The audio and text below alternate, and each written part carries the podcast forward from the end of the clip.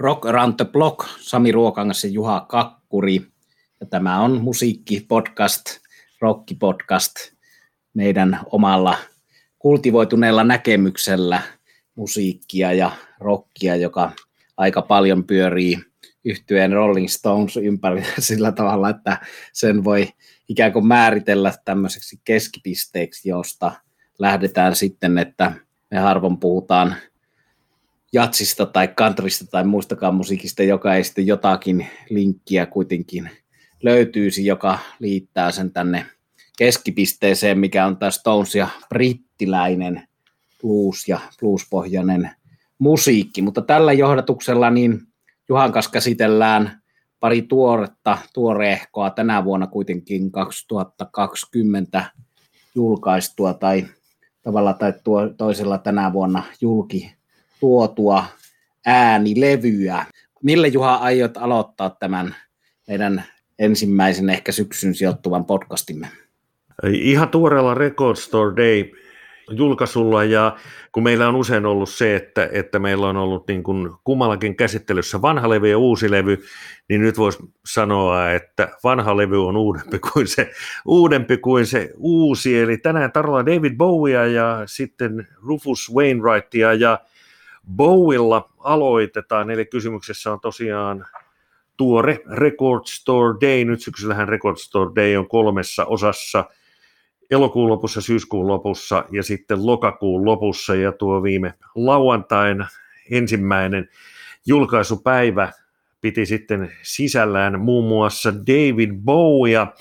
Ja todella mielenkiintoinen levy tuli hankittua. Itse asiassa kaksi, mainitaan se toinen tuossa jonkin ajan kuluttua vähän myöhemmin lyhyemmin ja keskitytään tähän varsinaiseen Eli tupla vinyyli David Bowie, I'm Only Dancing the Soul Tour 74, eli liveä vuodelta 74. Tuohan oli David Bowille tietynlainen murroksen vuosi. Hän teki tuona vuonna kolme Amerikan kiertuetta, josta ensimmäinen ja toinenkin painottuivat silloin tuoreeseen Diamond Dogs-albumiin, ja, ja kierto oli hyvin tuollainen teatraalinen lavarakennelmineen ja niin edelleen. Ja tätähän on dokumentoitu esimerkiksi dokumenttielokuvaan Cracked Actor ja, ja esimerkiksi Bowen live-albumi David Live on äänitetty, äänitetty tuolla kiertueella.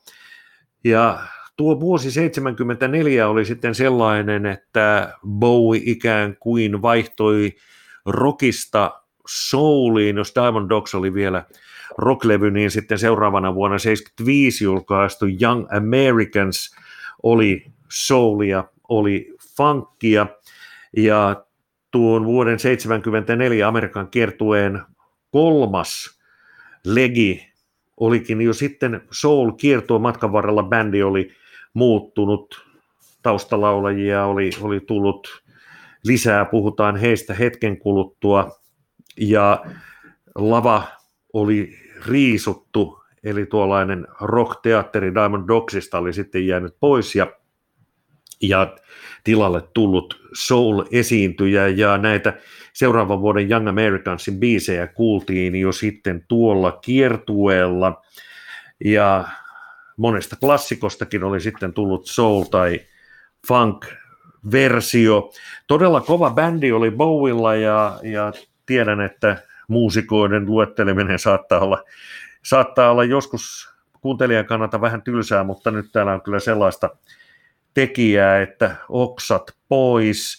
Perusbändinä oli Michael Garsonin johtama yhtye. Michael Garsonhan oli kosketin soittaja, joka itse asiassa soitti jo Bowen tuolla Spiders from Mars, tai siis Ziggy Stardust aikakaudella Spiders from Marsinkin jäsenenä ja oli mukana melkeinpä sitten koko Bowen uran hänen kanssaan. Carsonin lisäksi bändissä olivat Carlos Alomar, kitaristi, Dennis Davis, rummut, Emil Kasan basso, Pablo Rosario perkussiot, ja puhun nyt nimenomaan sitten tästä soul-kiertueen kokoonpanosta, David Sanborn altosaksofoni, Earl Slick oli puolestaan, jos Alomar oli rytmikitaristi, niin Slick soitti sitten soolokitaraa. Kuusi taustalaulaa oli myös mukana ja heistä sitten vuosien saatossa tunnetuimmaksi nousi nyt on kyllä valitettavasti edesmennyt Luther Vandross. Eli todella kovaa jengiä Bowilla oli mukana ja täällä oli, jos äsken luontelin muusikoita, nyt käy vähän biisiä, biisi listaa läpi, eli souliksi olivat sitten muuttuneet ja funkiksi Rebel Rebel, John I'm Only Dancing Again, Sorrow, Changes, 1984, Moon Age, Daydream, Rock and Roll With Me, Gene, Genie, jonka alussa muuten, tai jonka alun intro on sitten poimittu Beatlesin Love Me Dosta, eli huuliharppu soi. Ja sitten täältä löytyy sellaisia kappaleita kuin Can You Hear Me, It's Gonna Be Me, Somebody Up There Likes Me, ja tämä kappale esimerkiksi oli tarkoitus julkaista tuolla Young Americansilla, mutta oli vasta sitten 90-luvulla bonusbiisinä. Ja Stones-yhteyskin lähestyy vielä. Täällä oli sitten Suffragette City, sen taisin mainita, Rock and Roll Suicide – ja Panic in Detroit, soul-klassikko Knock on Wood ja loppuun pari medliä. Ja nämä olivat Foot Stomping, I Wish I Could Shimmy Like My Sister Kate. Ja Foot Stomping sitten oli se teema, johon palattiin. Ja sitten toinen hyvin mielenkiintoinen. Medlinä Diamond Dogs, It's Only Rock and Roll But I Like It ja Diamond Dogs. Ja tuo It's Only Rock and Rollhan oli tuolloin tuore Stones-hitti ja jos tästä saatiin nyt tämä Stones-yhteys, niin tuolla kappaleellahan on myös Bowie-yhteys, nimittäin aivan alkuperäisissä sessioissa Bowie oli taustalaulajana ja biisihän on syntynyt Jaggerin ja Woodin yhteistyönä. Ronnie Wood ei tuolla vielä rollareissa ollut, joten biisi on mennyt Jagger Richards ja, ja levyllä kyllä lukee sitten, että Inspiration by Ronnie Wood. Ilmeisesti tässä tehtiin sellainen vaihtokauppa, että Jagger – antoi sitten I Can Feel the Fire-kappaleen, jonka hän teki Ronnie Woodin kanssa, niin sen sitten Ronnie Woodille ja Ronnie Wood sai levyttää sen omana sävellyksenään omalle soolokappaleen ja tuo It's Only Rock and Roll meni sitten puolestaan Jagger Richards kaksikon piikkiin. Eli tässä nyt taustatietoja levystä ja olen sitä nyt jo useaan kertaan kuunnellut ja todella hyvä levy ja sinänsä mielenkiintoinen nimenomaan, että siinä on tuota Bowen Soul-aikakautta saatu dokumentoitua livenä. Bowilla oli tuohon aikaan hyvin raaka ääni, vähän niin kuin Jaggerilläkin 70-luvulla, ja veikkaan tietysti, että kun sekä Bowie että myös Jagger tuohon aikaan myös jonkin verran kessua polttelivat ja varmaan viskiäkin joivat, niin, niin sitten se sen ajan elämäntyyli kuului siellä äänessä. Tätä levyä suosittelen ehdottomasti. Se on varmasti monista levykaupoista loppu, mutta kannattaa ennen kuin menee sitten diskoksiin ostamaan, ostamaan jälleenmyynti versiota tai mikä se myydään sitä edes käytettynä, niin kannattaa vielä etsiä levykauppojen nettisivulta, jos tuota jostain sitten vielä löytäisi 2020 kappaletta levyä on kaiken kaikkiaan tehty, että aika hyvin varmaan ovat keräilijöiden hyllyihin tiensä löytäneet. Ja kuten sanoin, niin tuo muutaman päivän takainen Record Store Day toi iloksemme vielä toisenkin Bowie-julkaisun, eli Changes Now Bowie, joka sisältää mielenkiintoisia studiossa äänitettyjä versioita Bowen tunnetuksi tekemistä kappaleista. Tuo Changes Now Bowie on äänitetty vuonna 1996 studiossa Bowen Madison Square Gardenissa pidetyn 50-vuotisjuhlakeikan treenien yhteydessä. Hyvä soundi, mielenkiintoisia, pääsääntöisesti tuollaisia aika akustisia versioita Bowen klassikoista, eli näin nostin tuon toisenkin esille, mutta se itselleni kovempi juttu ja selvy, jota olen enemmän kuunnellut, on nimenomaan tämä Record Store Day-julkaisu. Tupla-albumi I'm Only Dancing The Soul Tour 74. Vahvat suositukset ja peukutukset. Record Store Day on kyllä semmoinen asia, että siinä on hyviä ja huonoja puolia ja näihin hyviin puoliin kuuluu ehdottomasti tämä, että julkaistaan myös tämmöistä ennen kokonaan julkaisematonta musiikkia, niin kuin tuo Juhan esimerkki, levytapaus. Kiinnostava vaihe Bowen uralla ja erittäin kiinnostavan kuulonen levy, joka toistaiseksi on itseltäni hankkimatta, vaikka kiinnostaa kyllä, mutta nyt en tänä vuonna tähän ensimmäiseen Record Store Day satsiin ehtinyt. Viime vuotta muistelin juuri tuossa, että ostelin Tinlisiä ja Venomia ja mitähän muuta ostelin sieltä, mutta kuten sanottu, niin on puolensa ja puolensa tässä jutussa ja voimme siihen joskus palata, mutta tuota, sanotaan vielä tuosta Bowen soul-vaiheesta, tuli mieleen muistoja nuoruudesta tai opiskeluajoilta, kun 90-luvulla opiskelin yliopistossa ja seurustelin silloin erään naisen kanssa, tytön kanssa, joka oli kovasti David Bowiein perehtynyt. Hän teki, muistaakseni teki gradua David Bowista ja sitten minä olin siinä vaiheessa aika paljon tuommoisen bluesin ja soulin suurkuluttaja, mustan musiikin amerikkalaisen, niin hän sanoi sitten tuosta Young Americans-levystä, että hän ei pidä siitä, mutta minä saattaisin pitää, koska se on niin soulia. Tämä tuli mieleen ja tosiaan Luther Vandrossit ja muut nimet tuolla niin on ollut kiinnostavaa ja kova, kova bändi kyllä Bowilla tuossa kohtaa uraa. Kiinnostava valinta, Juha, kiitos siitä. Mulla itselläni on myös tämmöinen vähän sekä uutta ja vanhaa sisältöä, että jos tuossa oli uusi julkaisu, joka sisälsi vanhaa musiikkia, niin tavallaan sitä on munkin valintani. Eli tämä on australialainen bändi Rose joka on yksi mun kaikkien aikojen suosikkibändeistä, kuten hyvät kuulijat ja rakkaat kuulijat huomaa, niin mulla on näitä kaikkien aikojen suosikkibändejä aika paljon, mutta Rostatto on ehdottomasti oikeasti niistä yksi, eli Angry Andersonin luotsaama klassikko kulttibändi Australiasta, joka on siellä heti ACDC rinnalla merkittävin australialainen bändi, niin on julkaissut pitkästä aikaa studiolevyn tänä vuonna, ja se on nimeltään Outlaws, eli kapina henki elää, vaikka Angry Anderson, laulaja, mestari on 70 herrasmies, niin tässä on tehneet sillä tavalla hurjan tempun raustattuun porukkaan, että on äänittäneet kokonaan ensimmäisen levynsä uusiksi.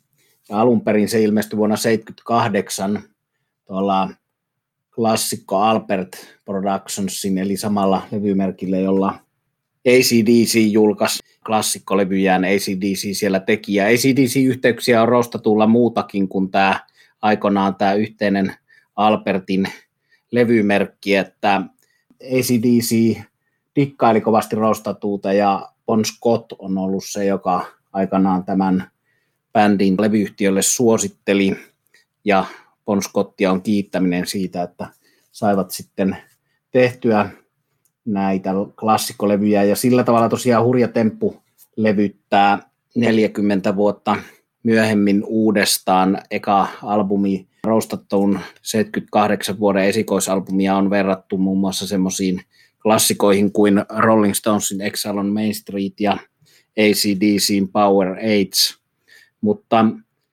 tavallaan mä en itsekään henkilökohtaisesti pidä näistä uudelleen levytetyistä levyistä, joita yksi jos toinen bändi on levyyhtiön vaatimuksesta tai erinäisistä syistä tehnyt. Monestihan tilanne on se, että ei ole enää oikeuksia siihen alkuperäiseen vanhaan tuotantoon ja eivät saa sieltä senttiäkään rahaa ja sitten sen takia tehdään uudestaan omaa tuotantoa, että saataisiin siitä vähän rahaakin, mutta ei nyt tarkkaa tietoa ole tästä Angrin ja kumppaneiden valinnasta, mutta levyn kannessa kuitenkin lukee, että honoring the past and respecting the future. Fuck, I like that, that's great, Angry Anderson. Eli kunnioitetaan mennyttä ja samalla tulevaa ja nykyistä.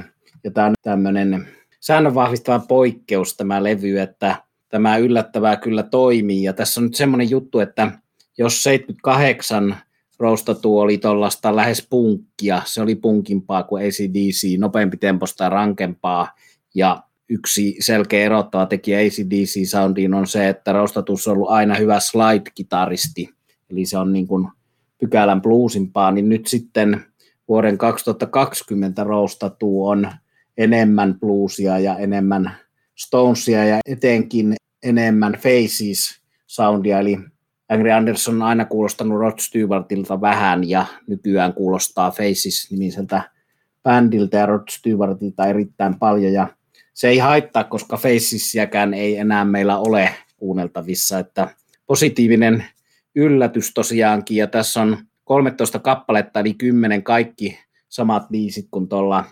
ensimmäisellä roustatuun levyllä ja sitten täällä on kolme biisiä päälle, Snow Queen, Rosetta ja Sweet Love, Rock and Roll. Ne on kaikki varhaistuotantoa. Ensimmäinen sinkku Rosetta tuolta ennen tuota esikosalbumia julkaistu sinkku ja tämmöistä tavaraa. Ja mielenkiintoiseksi tämän tekee vielä se myöskin, ja ehkä sen takia tämä homma on onnistunut, että täällä on tuottajana herra nimeltä Mark Opitz, joka on silloin 70-luvulla siinä 78 ennen sitä esikoislevyä tuottanut Rostatun ensimmäisiä demoja ja ollut siinä sekä ACDCin että Rostatun kanssa työskennellyt tuottaja.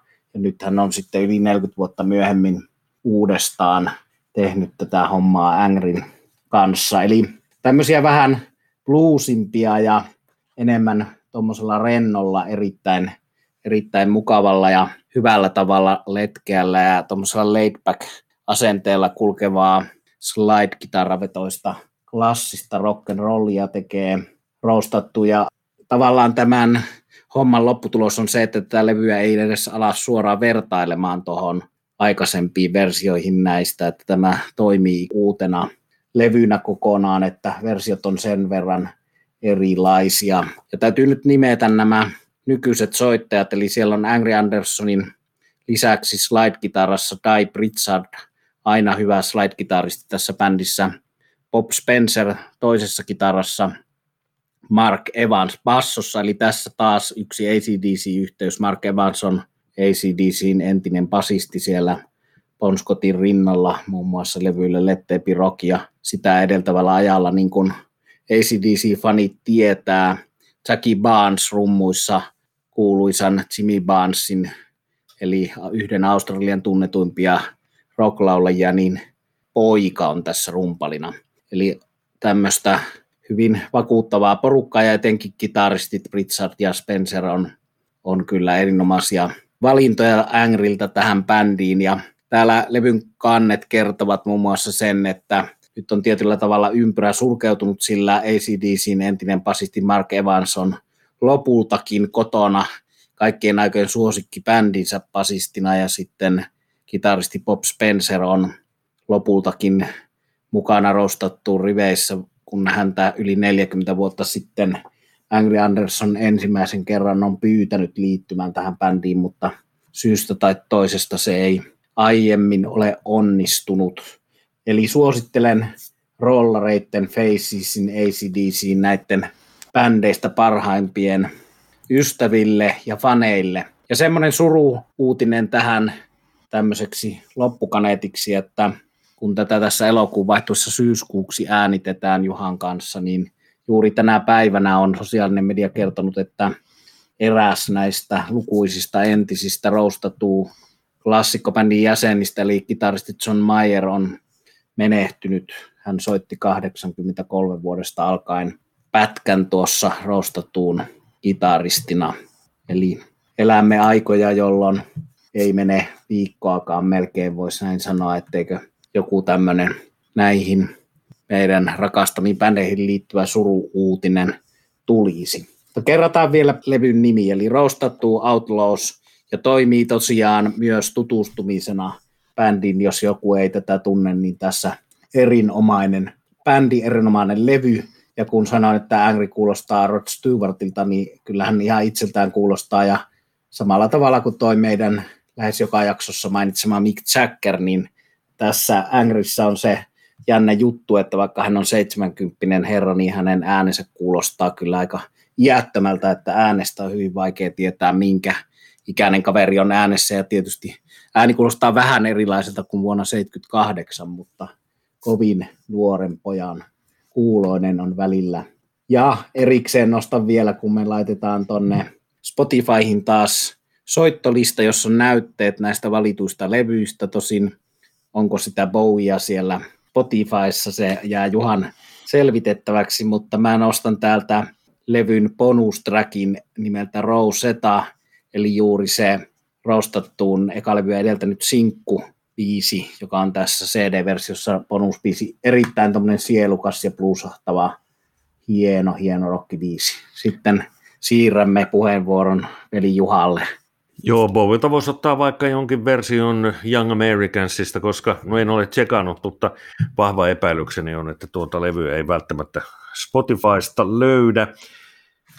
Oli hyvä, että otit esille tuon Roastattuun ja mainitsit Jimmy Barnesinkin.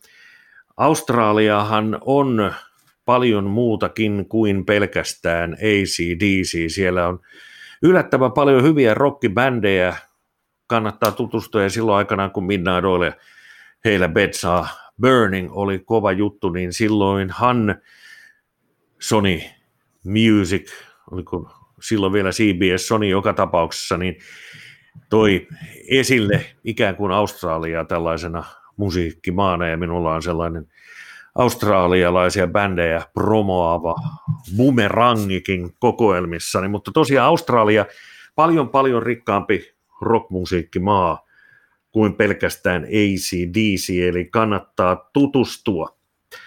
Mennään sitten seuraavaan valintaan, ja tässä on nyt sitten ihan uudesta musiikista kysymys, jos Bowen kohdalla julkaisu oli uusi, mutta levytys ja äänitys vuodelta 1974, niin tämä on sitten ihan hiljattain julkaistua uutta materiaalia, kymmenes albumi, yhdeksäs omaa materiaalia sisällään pitävä levy Unfollow the Rules herralta nimeltä Rufus Wainwright, Kutsallakin käynyt yhdysvaltalais-kanadalainen laulaja, laulun tekijä, muusikko sukua.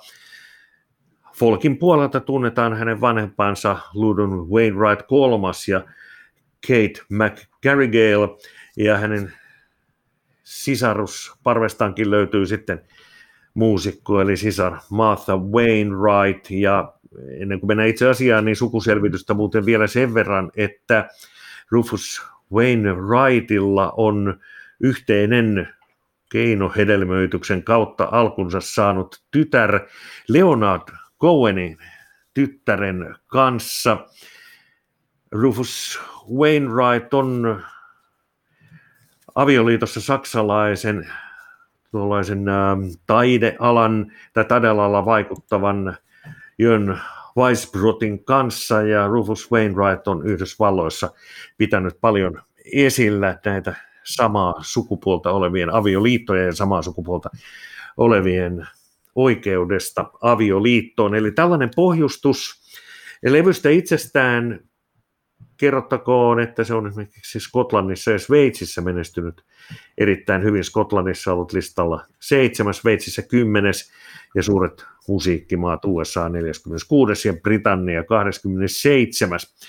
Kysymyksessä on todella hieno levy ja mikäli tuollainen Cat Stevens, Elton John, Jeff Buckley, Leonard Cohen tyylinen musiikki putoaa, niin sitten ehdottomasti varsinkin siinä tapauksessa kannattaa tutustua tähän Rufus Wainwrightin uutukaiseen melodista, paikoin hyvinkin iisiä musaa, mutta kaukana mistään hissimusiikista. Nämä levyn 12 kappaletta on jaettu neljän nippuihin, eli siis kolmeen näytökseen.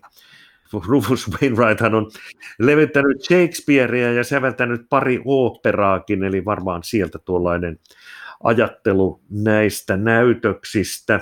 Muutaman biisin, jos poimin, melkein minkä tahansa voisin nostaa esille, mutta avausbiisi Trouble in Paradise, Damsel in Distress, You Ain't Big ja Peaceful Afternoon ovat sellaisia kappaleita, jotka nyt saavat tässä erikoismaininnan. Ja tämä levy on sellainen, jota ehdottomasti kannattaa kuunnella kuulokkeilla ja kesku, niin kuin keskittyä, että jos tuon Bowen tahdissa voi sitten, varsinkin jos sitä soittaa oikein lujalla, saada naapuritkin joramaan, niin Wainwrightia kannattaa kuunnella myös kuulokkeet päässä ja nauttia.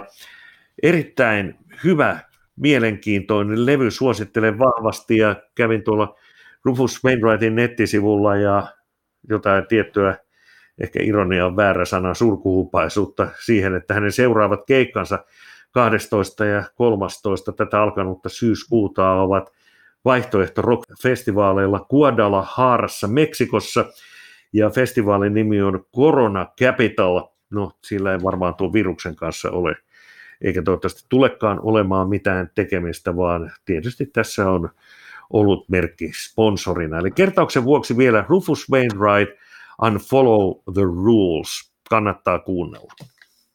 Kiinnostava uutuus ja täytyy kuunnella. Totella Juhan kehoitusta menee sinne kuuntelulistalle. Yhtään biisiä en ole vielä tuosta levystä ehtinyt kuuntelemaan, mutta lista on tällä hetkellä pitkä, sillä hyviä kiinnostavia uutuksia tulee tasaiseen tahtiin. Ja oma valintani seuraavaksi tähän ohjelmaan on keväällä ilmestynyt, ja se on thrash metallia kalifornialaiselta Testament-bändiltä Titans of Creation, yksi vuoden levy ja itselleni tällainen perinteinen hieno thrash metallilevy. Ja vaikka kyseessä on perinteistä thrash metallia, niin täytyy sanoa testamentin kunniaksi, että 80-luvulla uransa aloittanut bändi on meikäläisen makuun tehnyt parasta musiikkia urallaan tässä sanotaanko kolmella, eikä jopa neljällä viimeisimmällä levyllään. Heillä oli tuommoinen seitsemän vuoden pitkä levytystauko tuossa 2000-luvun alusta eteenpäin ja testamentin jäsenet olivat eri kokoonpanoissa ja laulajat Chuck Billillä oli syöpä ja monenlaisesta asiasta ovat selvinneet ja sikäli tämä levy Titans of Creation liittyy tähän meneillä olevaan korona-aikaan, että bändi soitti Testament Suomessa, Helsingissä ja Tampereella helmikuussa, 10.11. helmikuuta Helsinki-Tampere. Mukana oli kaksi muuta Bay Arean klassikko eli Dead Angel ja Exodus, ja sitten pääesiintyjänä Testament. Hieno ilta Tampereen tulikamarin pakkahuoneella terveisiä kaikille tutuille, ketä siellä tapasin, ja se taisi olla tälleen äkikseltään muisteltuna viimeinen keikka ilta, minkä näin ennen tuota Peter Green juhlakonserttia, jossa Juhan kanssa saimme ilon ja kunnian Lontoossa olla todistamassa, mutta Suomen keikosta taisi, olikohan Self Date vielä tämän jälkeen, no se selviää, mutta yksi niitä viimeisiä. Ja siinähän kävi sillä tavalla tälle kiertueelle Death Angelin, Exoduksen ja Testamentin, että sitten aika pian tämän Suomen keikan jälkeen, Suomen keikkojen jälkeen kiertue koronan takia keskeytettiin. Ja sitten kun lensivät takaisin Yhdysvaltoihin, niin Death Angelin rumpalilla ja Testamentin laulealla sekä Testamentin laulean vaimolla todettiin koronavirus. Ja sitten vähän myöhemmin todettiin myös Testamentin pasistilla, eli bändi sai sillä kiertueella koronan, kuten sai siltä kiertueelta myös Exoduksen ja Slayerin kitaristi Gary Holt, joka oli mukana siinä Exoduksessa, mutta kaikki ovat toipuneet koronasta. Exodus on tekemässä uutta levyä studiossa, se on hieno uutinen kaikille Trasmetallin ystäville. Ja tosiaan vielä tästä musiikista uudella testamentilla, että se on samalla perinteistä että samalla uudistunutta, eli on modernia vaikutetta, ei kuulosta samalta kuin 80-luvulla, mutta kuitenkin toisaalta riittävästi kuulostaa, eli hyvällä tavalla kehittynyt. Ja harva näistä tämänkin ikäistä bändeistä niin paranee vanhetessa, että tässä tapauksessa on näin käynyt, ja heillä on ollut näillä viimeisimmillä levyillä tuotanto hyvin hanskassa, ja tosiaan on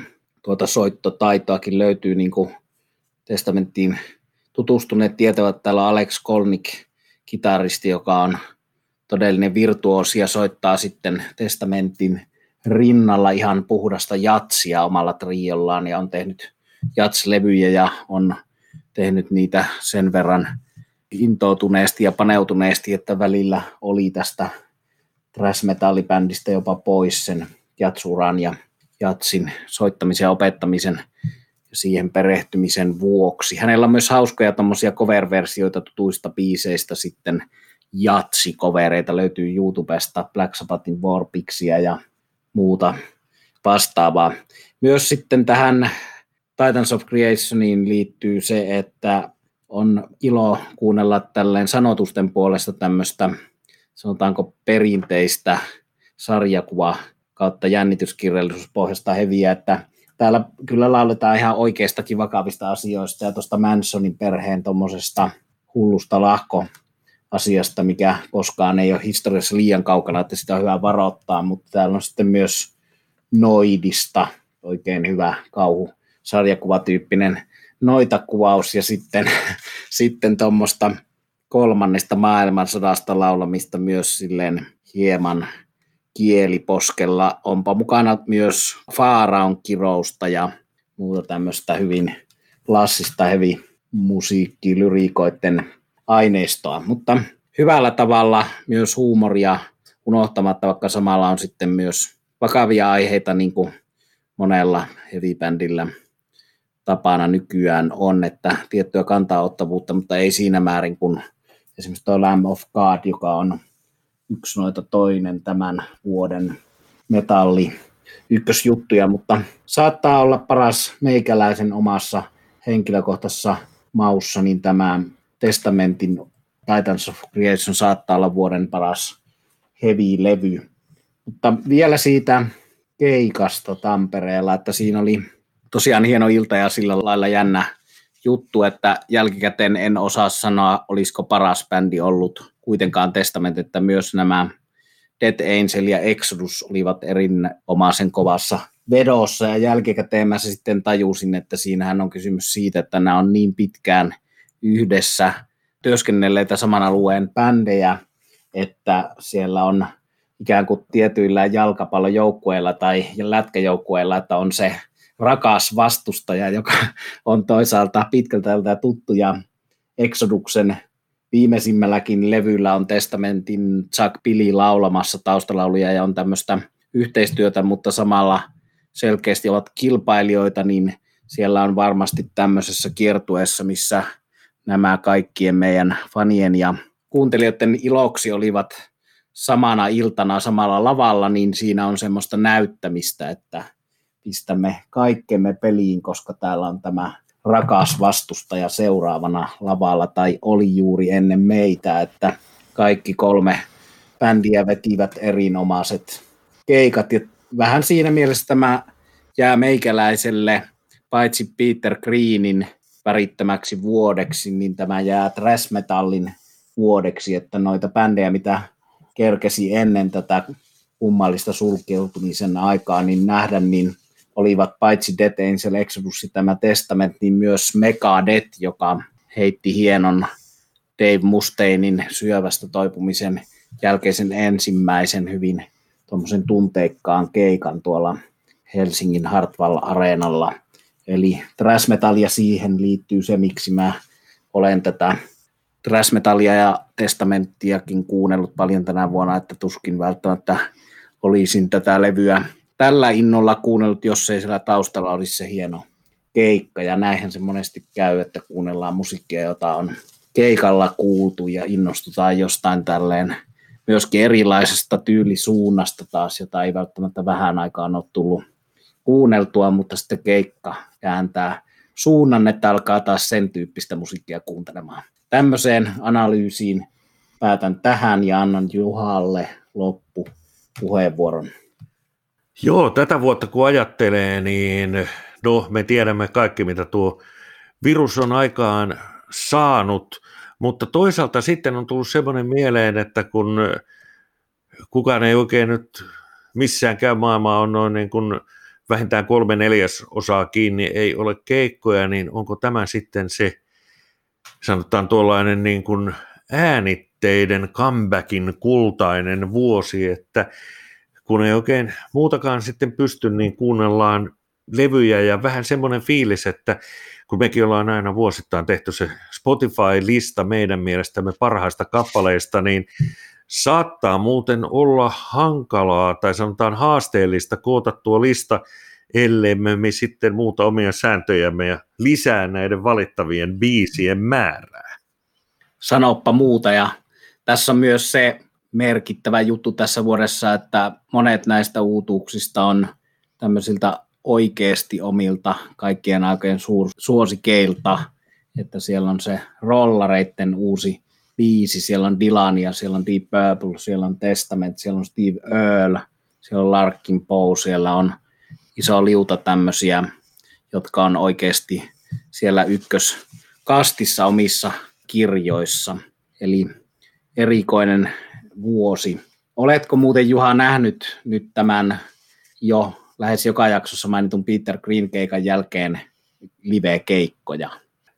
En ole nähnyt. Tietysti jotain pientä olisi tarjolla, mutta en ole sen jälkeen käynyt keikkoja kuuntelemassa, että tämä on mennyt nyt tähän levyjen kuunteluun, mikä tietysti sekin on ollut ihan mielenkiintoista, mutta kyllä sitä mieli halajaa niin kuin ihan oikeille keikoille.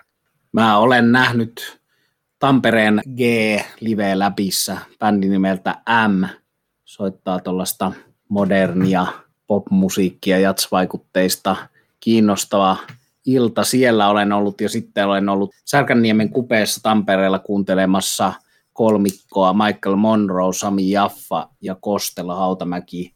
Mutta näidenkin keikkojen jälkeen, mitkä tuossa kesälomalla niin näin, niin tilanne on huonontunut ja nyt näyttää taas, että kaikki, kaikki perutaan ja eikä kaksi konserttia vielä tee kyllä tilannetta normalisoi ja, ja nyt on hiukan harkinnassa, että menisinkö tässä on vielä atomirotta esimerkiksi tulevana viikonloppuna, jota ei ole peruttu, että menisinkö sitä tonne Suvilahteen turvaväleineen kaikkineen katselemaan, mutta, mutta saapa nähdä. Mutta tuo levyjen kulutus on varmasti juuri niin kuin Juha sanoit, että yksi jos toinen kuuntelee enemmän musiikkia ja olen huomannut täällä omassa taloudessa huushollissa, että no live-DVD, Blu-rayt, konserttitaltioinnit, jotka on pitkään olleet hyllyssä, mutta ei ole koskaan tullut katseltua, niin on ollut yksin ja ystäväseurassa aika hauskojakin iltoja sellaisten tallenteiden äärestä. Ehkä se on sitä tulevaisuuden kuvaa sitten, että Led Zeppelin soittaa tallenteen kautta. Olin muuten tuolla Suvilahdessa, en kyllä kuuntelemassa livekeikkaa, mutta siellähän on tuo nettiradio Radio Majava ja olin siellä haastateltavana ja samalla minulle, samalla minulle sitten kerrottiin näistä Suvilahden kuvioista ja kuinka niillä keikoilla on nämä turvavälit huomioitu. Eli tämän nostan nyt tässä vielä esiin. Se mikä on hyvä, että niitä hyviä levyjä tulee, jotta meillä on sitten jatkossakin puhuttavaa, eli lisää Rock Around the Block podcasteja on luvassa varmaan ihan tuonne maailman loppuun asti. Sen verran mukavia puheenaiheita ja yksi levy, jonka aion, aion sitten jatkossa esimerkiksi nostaa esiin, on hiljattain julkaistu Doors-kitaristi Robbie Kriegerin soloalbumi, joka ei sitten sisälläkään Doors-henkistä musaa, vaan jatsia, mutta se on ihan toinen juttu. Pistetäänkö tämä lähetys tällä kertaa nippuun ja lähdetään sitten valmistautumaan seuraaviin, eli kuuntelemaan levyjä. Tässä tämänkertainen Rock Around the Block podcast. Minä olen Juha Kakkonen ja seurassani on ollut vaan mainio Sami Ruo Kangas. Ei muuta kuin kiitos kuuntelusta ja palataan asiaan.